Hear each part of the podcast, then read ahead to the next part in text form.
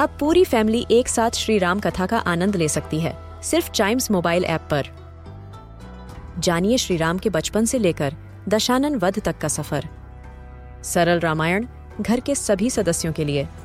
आज ही डाउनलोड करें चाइम्स मोबाइल ऐप एप्पल या गूगल प्ले स्टोर से। हम बच्चों के बहुत सारे सवाल।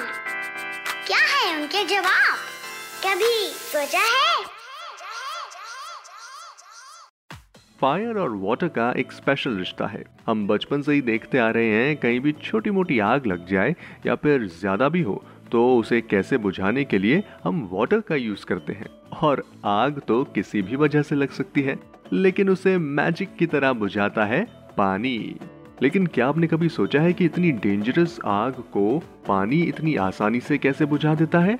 हाँ तो आज कभी सोचा है कि इस एपिसोड में हम यही जानेंगे कि ऐसा क्यों होता है। सबसे पहले आप ये समझिए कि आग लगती कैसे है।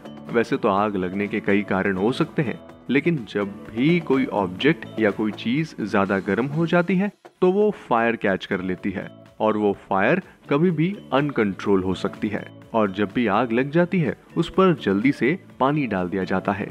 ऐसा इसलिए करते हैं ताकि वो ऑब्जेक्ट ठंडा हो जाए, और आग रुक जाए। और पानी के आग को रोकने का मेन रीजन ये है क्योंकि उसमें हाइड्रोजन होता है और हाइड्रोजन ऑक्सीजन के अमाउंट को कम कर देती है। और साइंस के हिसाब से ऑक्सीजन की एब्सेंस में आग नहीं जला करती। इसीलिए पानी डालने से आग बुझ जाती है। हम्म तो अब आप समझे, पानी आग को कैसे स्टॉप कर देती है? और फ़िलहाल इस पॉडकास्ट में इतना ही। ऐसे ही क्यूरियस क्वेश्चंस और उसके आंसर्स हम आपके लिए लेकर आते हैं। तो आप टाइम्स रेडियो का ये वाला पॉडकास्ट कभी सोचा है को ज़रूर लाइक शेयर और सब्सक्राइब कर लें ताकि आपसे इसका कोई भी एपिसोड मिस ना हो जाए। Till then see you and always keep chiming